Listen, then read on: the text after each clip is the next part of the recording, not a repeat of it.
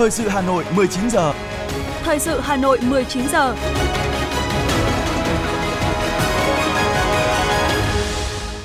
Mời quý vị các bạn nghe chương trình thời sự tối nay thứ hai ngày 29 tháng 5. Những nội dung chính sẽ được đề cập đến trong chương trình. Chiều nay, Quốc hội tiếp tục thảo luận về việc huy động, quản lý và sử dụng các nguồn lực phục vụ công tác phòng chống dịch COVID-19. Phó Bí thư Thường trực Thành ủy Nguyễn Thị Tuyến dự lễ phát động tháng hành động vì trẻ em năm 2023, thành phố Hà Nội. Nhiều ngân hàng đồng loạt giảm lãi suất.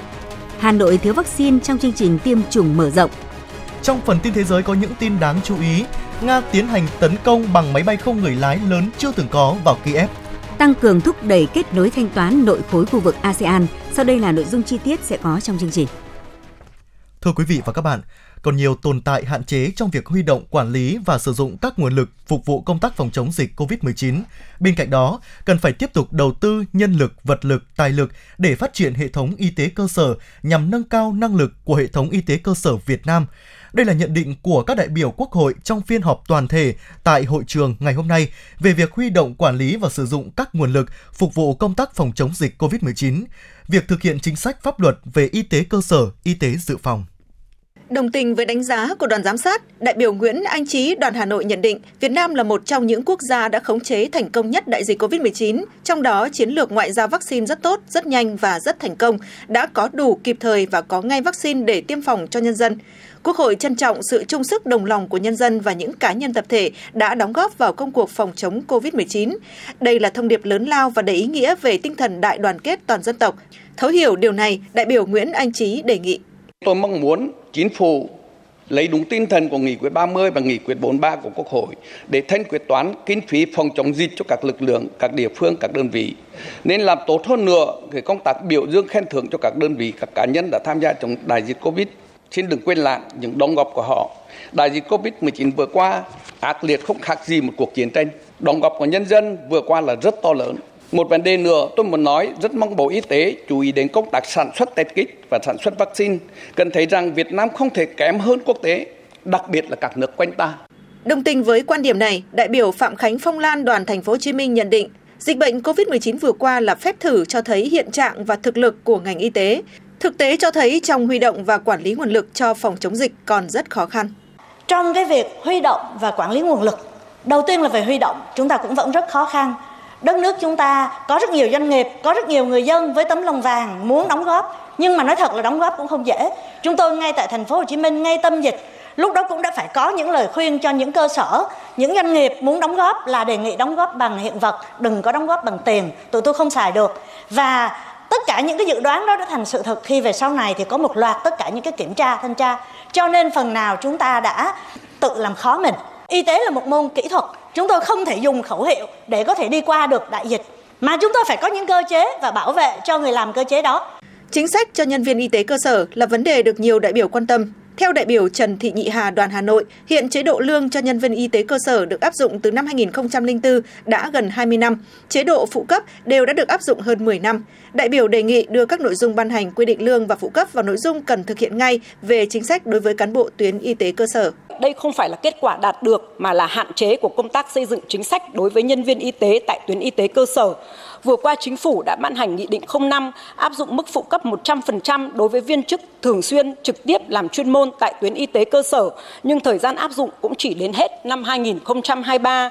Tôi đề nghị đưa các nội dung ban hành quy định lương và phụ cấp này vào nội dung cần thực hiện ngay về chính sách đối với cán bộ tuyến y tế cơ sở. Năm 2012, chính phủ đã ban hành nghị định 85 về cơ chế tài chính đối với các đơn vị sự nghiệp y tế công lập. Hiện nay đã hết hiệu lực nên rất cần có văn bản hướng dẫn cụ thể về vấn đề tự chủ và cơ chế tài chính cho lĩnh vực y tế. Nhiều ý kiến đại biểu phản ánh qua hoạt động tiếp xúc cử tri cho thấy hiện nay nhân dân và cử tri đang chăn trở việc thiếu thuốc, thiếu vật tư y tế, máy móc trị bệnh. Doanh nghiệp đã được chính quyền các cấp vay mượn sinh phẩm, vật tư y tế thì đang chờ trả nợ. Lực lượng y bác sĩ chăn trở về cơ chế bảo vệ chính mình khi thực hiện công tác phòng chống dịch. Các đại biểu cho rằng ai làm sai thì phải xử lý, nhưng cũng cần có những đánh giá toàn diện, khách quan và ghi nhận công lao, sự nỗ lực của ngành y tế trong thời gian qua. Theo nhiều đại biểu, việc cần làm là hàn gắn những vết thương, hoàn thiện chính sách và đội ngũ để chăm sóc bảo vệ sức khỏe của nhân dân tốt hơn. Cùng với đó, cần có cơ chế phân cấp hợp lý hơn, giao thẩm quyền cho chính phủ phân cấp cho Ủy ban nhân dân các tỉnh thành trong những trường hợp chống dịch như chống giặc, khẩn cấp và không trồng lấn để kịp thời trong phản ứng giúp đỡ tốt nhất cho người dân, tránh trường hợp nước xa không cứu được lửa gần. Mời quý vị và các bạn nghe tiếp phần tin. Thưa quý vị và các bạn, chung tay giảm thiểu tổn hại trẻ em là chủ đề của tháng hành động vì trẻ em năm 2023 do Ủy ban Nhân dân thành phố phát động sáng nay. Đến dự có Ủy viên Trung ương Đảng, Phó Bí thư Thường trực Thành ủy Nguyễn Thị Tuyến, Thứ trưởng Bộ Lao động Thương binh và Xã hội Nguyễn Thị Hà và 500 thiếu niên nhi đồng đại diện cho hơn 1,9 triệu trẻ em của thủ đô. Phát biểu tại buổi lễ, Phó Chủ tịch Ủy ban nhân dân thành phố Vũ Thu Hà lưu ý, thành phố đã ban hành kế hoạch với 9 nhóm nội dung, 17 nhiệm vụ cụ thể hóa trách nhiệm của các sở ban ngành thành phố, Ủy ban nhân dân các quận, huyện, thị xã phải thực hiện hiệu quả trước, trong và sau thời gian tổ chức tháng hành động, triển khai nhiệm vụ năm 2023 và giai đoạn 2021-2025 đảm bảo 100% trẻ em có hoàn cảnh đặc biệt theo quy định được quan tâm hỗ trợ và tặng quà đầy đủ kịp thời nhân ngày Quốc tế Thiếu nhi mùng 1 tháng 6 và yêu cầu 100% các quận huyện thị xã xây dựng kế hoạch triển khai thực hiện hiệu quả các hoạt động tháng hành động vì trẻ em năm 2023 phù hợp với điều kiện tình hình thực tế của từng địa phương. Cũng tại buổi lễ, lãnh đạo thành phố đã trao cho cơ quan quản lý nhà nước về trẻ em và các quận huyện thị xã kinh phí quà tặng cho hơn 12.800 trẻ em có hoàn cảnh đặc biệt trên địa bàn thành phố nhân dịp Ngày Quốc tế Thiếu nhi mùng 1 tháng 6 với tổng kinh phí trên 6,4 tỷ đồng. Quỹ Bảo trợ trẻ em Việt Nam cũng đã trao quà cho trẻ em thành phố Hà Nội thông qua Quỹ Bảo trợ trẻ em Hà Nội với tổng kinh phí 100 triệu đồng. Quỹ Bảo trợ trẻ em của thành phố đã tiếp nhận kinh phí ủng hộ của các đơn vị doanh nghiệp trên 1 tỷ đồng.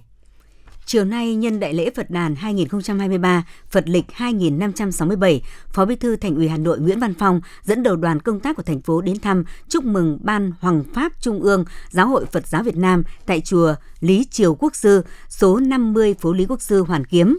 Phó Bí thư Thành ủy Hà Nội Nguyễn Văn Phong chúc mừng, gửi lời chúc giáo hội, các vị tăng ni Phật tử đón một mùa Phật đàn an vui hạnh phúc, đồng thời bày tỏ tin tưởng trong thời gian tới sẽ tiếp tục nhận được sự ủng hộ của Ban Hoàng Pháp Trung ương Giáo hội Phật giáo Việt Nam. Giáo hội Phật giáo Việt Nam thành phố Hà Nội trong các hoạt động của thành phố tích cực đóng góp cho sự phát triển của thành phố Hà Nội văn hiến văn minh hiện đại. Trân trọng cảm ơn sự quan tâm của thành phố Hà Nội, Hòa thượng Thích Bảo Nghiêm, Phó Chủ tịch Hội đồng trị sự, trưởng ban Hoàng Pháp Giáo hội Phật giáo Việt Nam, trưởng ban trị sự Giáo hội Phật giáo Việt Nam thành phố Hà Nội bày tỏ niềm hoan hỉ vui mừng khi thời gian qua các cấp chính quyền thành phố luôn tạo mọi điều kiện thuận lợi để Phật tử đón một mùa Phật đàn an vui hạnh phúc. Với phương châm đạo pháp dân tộc chủ nghĩa xã hội, các cấp giáo hội Phật giáo Việt Nam cũng như thành phố Hà Nội sẽ tiếp tục sát cánh đồng hành cùng toàn dân, đóng góp vào sự nghiệp xây dựng và phát triển của thủ đô và đất nước. Theo số liệu Tổng cục Thống kê vừa công bố sáng nay, hoạt động xúc tiến thương mại được thúc đẩy mạnh mẽ nên kim ngạch xuất nhập khẩu tháng 5 tăng so với tháng 4.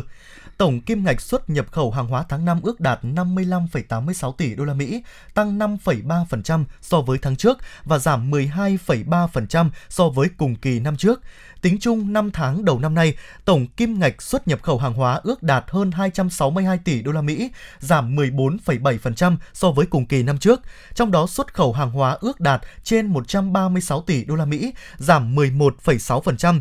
Nhập khẩu hàng hóa ước đạt 126,37 tỷ đô la Mỹ, giảm 17,9% so với cùng kỳ năm trước.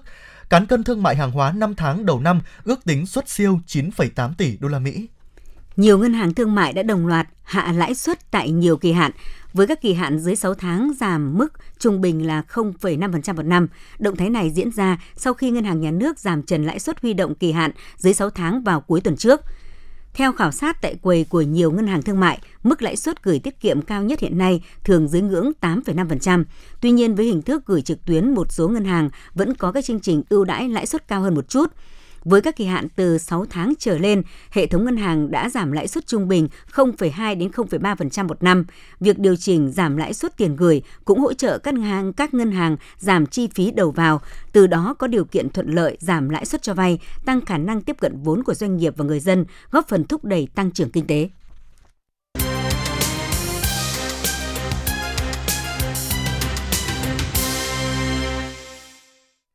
Thưa quý vị và các bạn, thực thi mệnh lệnh 01 của Giám đốc Công an thành phố Hà Nội về tập trung chỉ đạo các biện pháp, giải pháp đảm bảo hoàn thành chỉ tiêu cấp căn cước công dân, kích hoạt định danh điện tử cho toàn bộ công dân trên địa bàn, lực lượng công an các quận huyện đã không quản ngày đêm tình nguyện sung kích với nhiều cách làm hay và giải pháp đột phá nhằm tạo hiệu quả cao nhất, nhanh nhất, ghi nhận của phóng viên tại Hà Nội.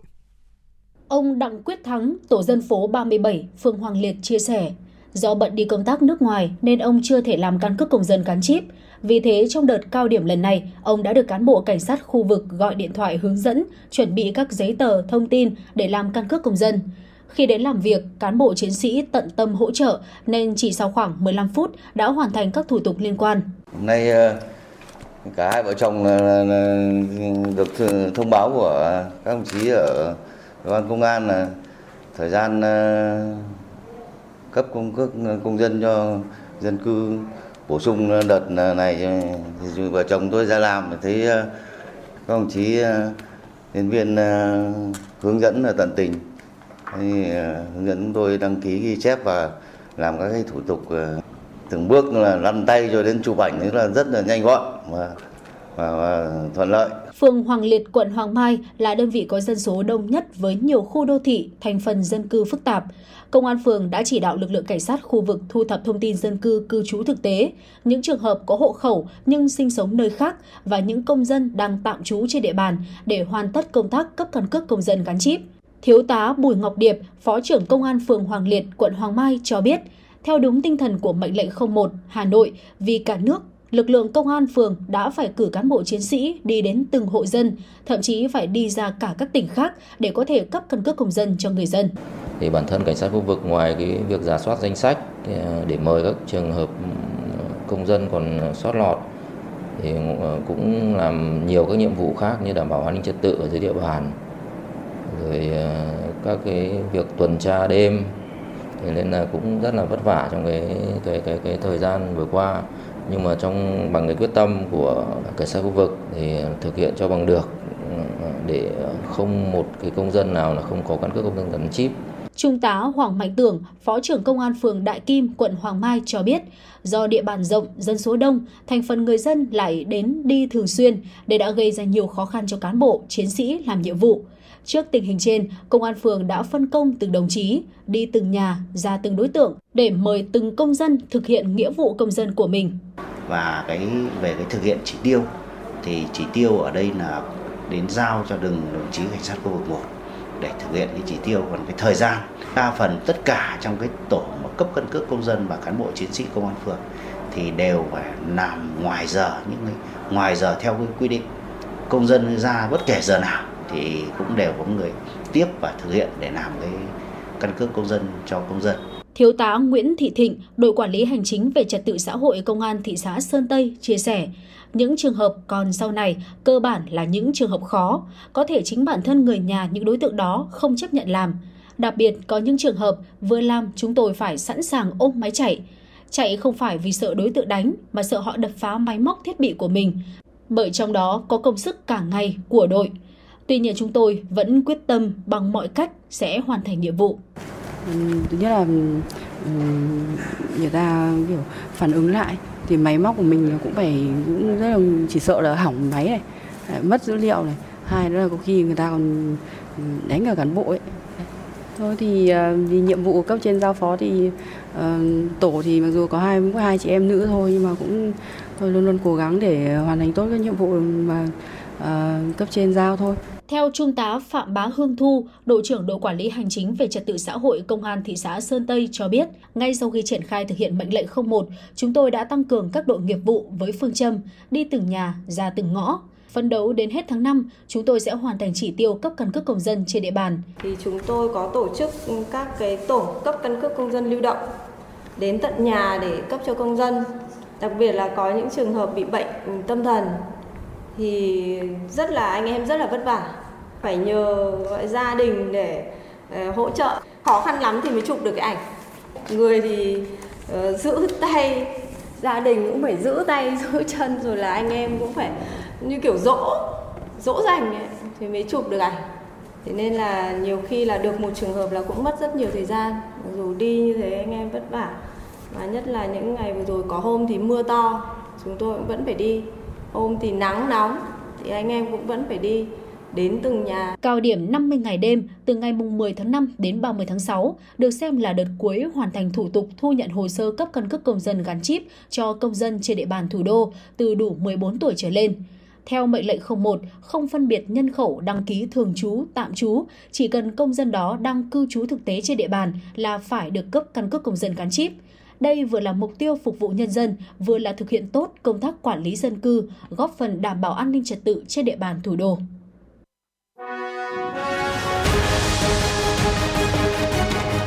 Thời sự Hà Nội, nhanh, chính xác, tương tác cao. Thời sự Hà Nội, nhanh, chính xác, tương tác cao.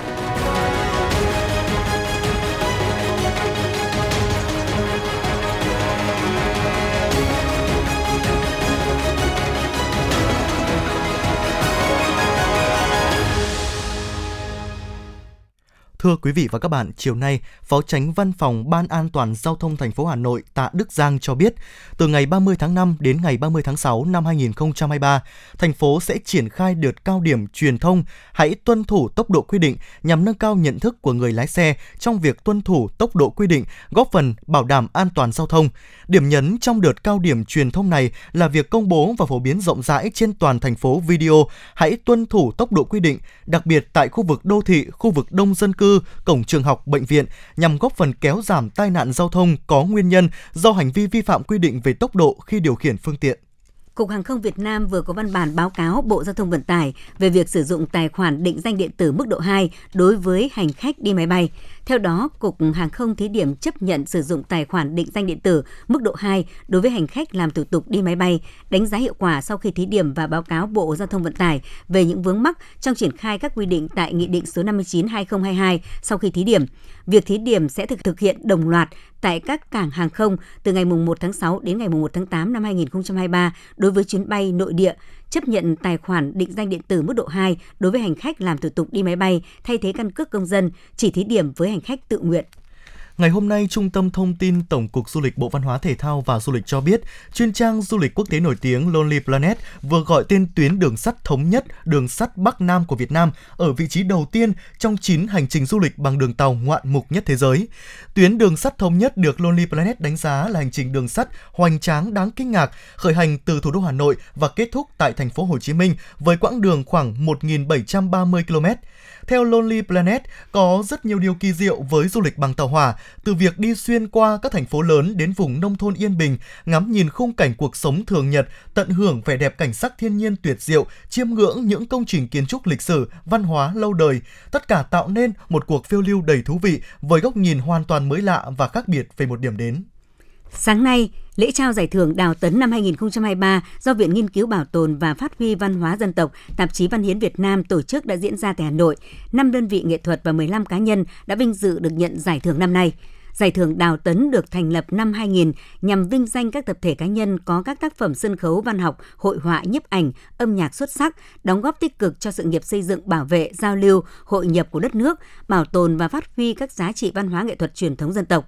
Sau 4 năm tạm dừng do dịch bệnh COVID-19, Giải thưởng Đào Tấn đã trở lại với việc vinh danh 5 đơn vị nghệ thuật và 15 cá nhân xuất sắc như đội tuồng làng Kẻ Gám, xã Xuân Thành, huyện Yên Thành, tỉnh Nghệ An – câu lạc bộ tuồng xã Thạch Lỗi, huyện Cẩm Giang, tỉnh Hải Dương, cố nhà điêu khắc Nguyễn Sang, nhạc sĩ Đình Thậm, nhà thơ Trần Nhuận Minh, nhà viết kịch Hoàng Thanh Du, nghệ sĩ nhân dân Thúy Mùi, sân khấu Lệ Ngọc. Thưa quý vị và các bạn, hôm nay ngày 29 tháng 5 tại Hà Nội, Bộ Giáo dục và Đào tạo tổ chức hội nghị tập huấn nghiệp vụ thanh tra, kiểm tra kỳ thi tốt nghiệp trung học phổ thông năm 2023. Dự hội nghị có đại diện 31 sở giáo dục và đào tạo và 68 cơ sở giáo dục đại học khu vực phía Bắc tới Thừa Thiên Huế. Tại hội nghị, các báo cáo viên thuộc Bộ Giáo dục và Đào tạo, Bộ Công an giới thiệu về quy chế hướng dẫn thi tốt nghiệp trung học phổ thông năm 2023, hướng dẫn kiểm tra phát hiện thiết bị công nghệ cao có thể gian lận trong kỳ thi, những điểm mới trong công tác thanh tra kiểm tra của kỳ thi năm nay. Phát biểu tại hội nghị, Thứ trưởng Bộ Giáo dục và Đào tạo Phạm Ngọc Thường, trưởng ban chỉ đạo cấp quốc gia kỳ thi tốt nghiệp trung học phổ thông năm 2023 khẳng định, kỳ thi có tính chất quan trọng bởi diễn ra trong thời gian ngắn với quy mô rộng, khối lượng công việc rất lớn, đòi hỏi sự tập trung cao độ, nhiều chủ thể tham gia và nhận được sự quan tâm của toàn xã hội. Vì vậy, cần sự phối hợp thực hiện đồng bộ các giải pháp của các lực lượng, trong đó có lực lượng thanh tra, kiểm tra, yêu cầu các cán bộ làm công tác thanh tra phải nắm vững nghiệp vụ, thực hiện đúng nhiệm vụ được giao. Trường phổ thông cơ sở Nguyễn Đình Chiểu vừa thông báo kế hoạch tuyển sinh năm học 2023-2024 với đối tượng là trẻ khiếm thị trên địa bàn thành phố Hà Nội. Độ tuổi trẻ khiếm thị vào học lớp can thiệp sớm từ 0 đến 6 tuổi, sinh năm 2017-2022, kẻ trẻ khiếm thị và học lớp 1 trong độ tuổi từ 6 đến 9 tuổi, sinh năm 2014-2016, trẻ khiếm thị và học lớp 6 trong độ tuổi từ 11 đến 14 tuổi, sinh năm 2009-2012, trẻ khiếm thị đã đi học các trường phổ thông trong độ tuổi từ 6 đến 14 tuổi.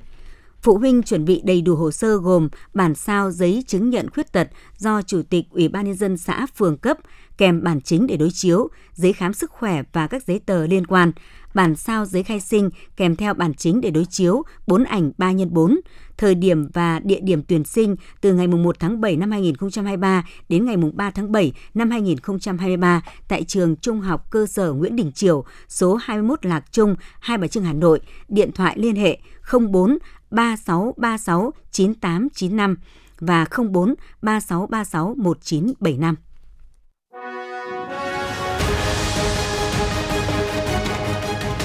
FM 90 cập nhật trên mọi cung đường. FM 90 cập nhật trên mọi cung đường.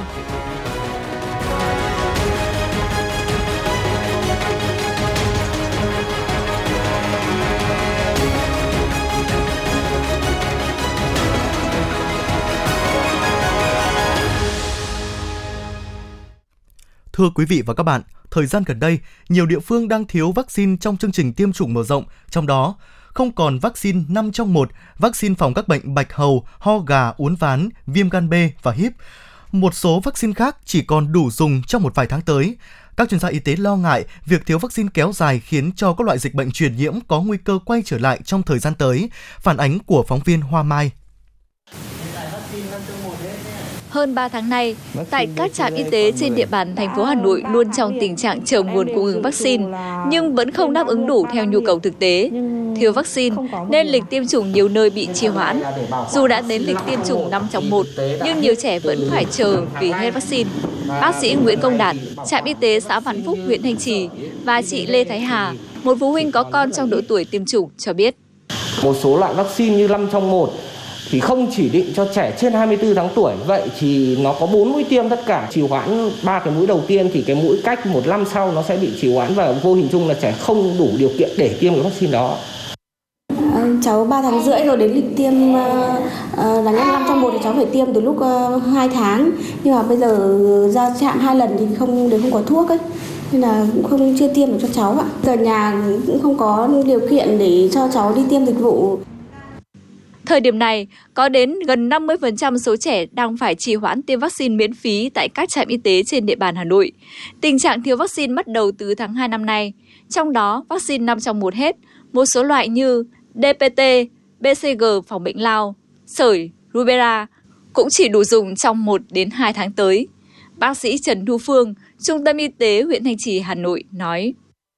À, việc mà gián đoạn cái nguồn cung vaccine trong chương trình tiêm chủng mở rộng thì làm cho à, trẻ có thể ờ, không được miễn dịch bảo vệ sớm với các cái bệnh truyền nhiễm làm cho mục tiêu trong chương trình à, tiêm chủng từ đầu năm chúng tôi đặt ra à, sẽ gặp nhiều khó khăn. Để đảm bảo trẻ tiêm đúng lịch, phụ huynh có thể đưa con đến tiêm vaccine dịch vụ. Tuy nhiên, không phải gia đình nào cũng có đủ điều kiện kinh tế để tiêm vaccine ngoài chương trình tiêm chủng mở rộng. Bà Trần Thị Nhị Hà, Giám đốc Sở Y tế Hà Nội cho biết. Những cái quy trình thực hiện cần phải rất là nhanh chóng, tích cực ờ, để mà đáp ứng được ờ, cái nhu cầu ờ, tiêm chủng của trẻ em.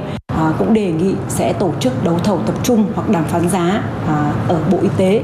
Sau đó thì phụ thuộc vào ngân sách của các địa phương. Các địa phương có thể trên cơ sở kết quả của đấu thầu và đàm phán giá thì các địa phương sẽ thực hiện ký hợp đồng và mua sắm vaccine. Bộ Y tế đang rất nỗ lực để sớm có vaccine cung ứng trở lại trong chương trình tiêm chủng mở rộng. Theo đó, Bộ Y tế sẽ xây dựng một khung giá chung với vaccine nhập khẩu 5 trong 1. Các địa phương căn cứ vào nhu cầu thực tế, sau khi có kết quả mua sắm qua đấu thầu hoặc đàm phán giá theo quy định thì nhanh chóng ký hợp đồng để nhận vaccine. Cách thức này giống như việc các sở y tế đã thực hiện để mua một số loại thuốc tập trung. Đối với vaccine trong nước, Bộ Y tế đã cố gắng để đặt hàng và thống nhất giá cụ thể. Địa phương sẽ dựa vào đó để ký hợp đồng với nhà sản xuất trong nước và nhận vaccine. Trong tháng 6, Bộ Y tế sẽ có văn bản chính thức đề nghị số lượng đặt hàng. Các địa phương phải nắm được con số chính xác số lượng vaccine cần thiết để tránh tình trạng quá thừa hoặc quá thiếu so với nhu cầu. Bộ trưởng Bộ Y tế Đào Hồng Lan nhấn mạnh nhắc các đơn vị các địa phương là phải mua cái vaccine bởi vì hiện nay nếu mà ngân sách mà không phân bổ về cho Bộ Y tế thì sẽ không áp dụng được cái cơ chế đặt hàng như những năm về trước. Cho nên là các địa phương vẫn phải chủ động cái việc mà bố trí ngân sách và đặt hàng với các công ty này. Giờ nếu mà vẫn làm theo cơ chế cũ nữa thì lại phải phân bổ tài chính về cho bộ để mà được bổ sung ngân sách mà trình ra quốc hội thì từ nay đến cuối năm thì không biết là đã có hay chưa. Theo các chuyên gia, hiện vaccine vẫn là biện pháp tốt nhất để phòng nhiều bệnh truyền nhiễm nguy hiểm. Nhiều bệnh đã được thanh toán nhờ có vaccine. Nhiều bệnh khác nhờ có vaccine đã giảm tỷ lệ mắc, giảm tỷ lệ biến chứng nặng. Tuy nhiên, vaccine có tác dụng tốt nhất khi tiêm đúng lịch, đủ số mũi. Nhiều loại vaccine thậm chí nếu quá lứa tuổi mà tiêm thì vaccine cũng không còn tác dụng. Vì vậy, việc đảm bảo vaccine để tiêm cho trẻ kịp thời là vô cùng quan trọng. Nếu tình trạng thiếu vaccine như hiện nay vẫn còn kéo dài, thì nguy cơ xuất hiện lỗ hổng miễn dịch là rất lớn.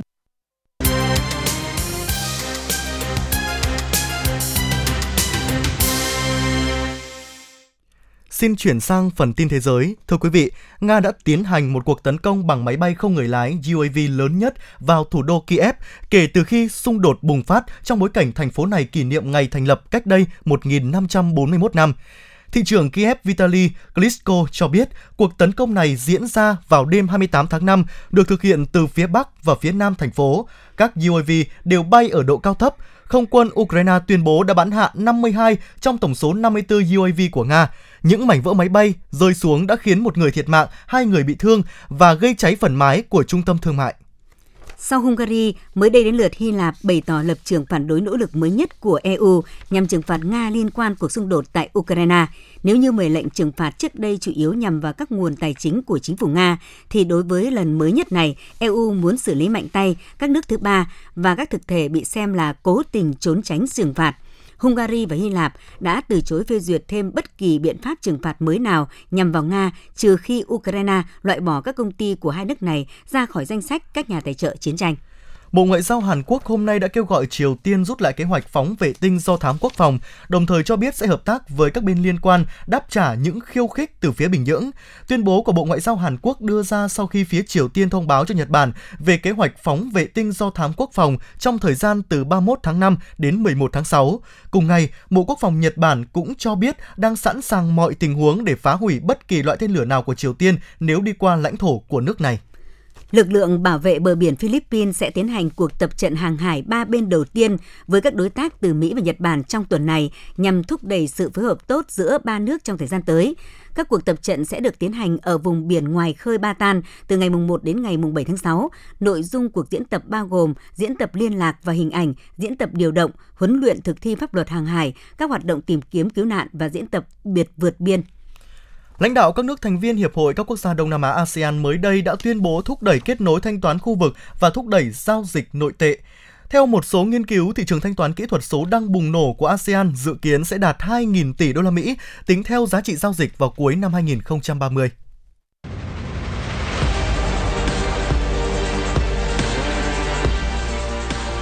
Bản tin thể thao Bản tin thể thao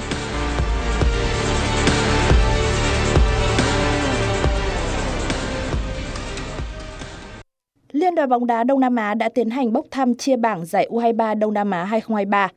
Theo đó, 10 đội bóng đá được chia thành 3 bảng, bảng A gồm 4 đội, bảng B và C gồm 3 đội. Kết quả đương kim vô địch Việt Nam nằm ở bảng C cùng với Philippines và Lào. Chủ nhà đồng thời là đương kim Á quân Thái Lan nằm ở bảng A với Campuchia, Brunei và Myanmar. Trong khi bảng B gồm Đông Timor, Malaysia và Indonesia.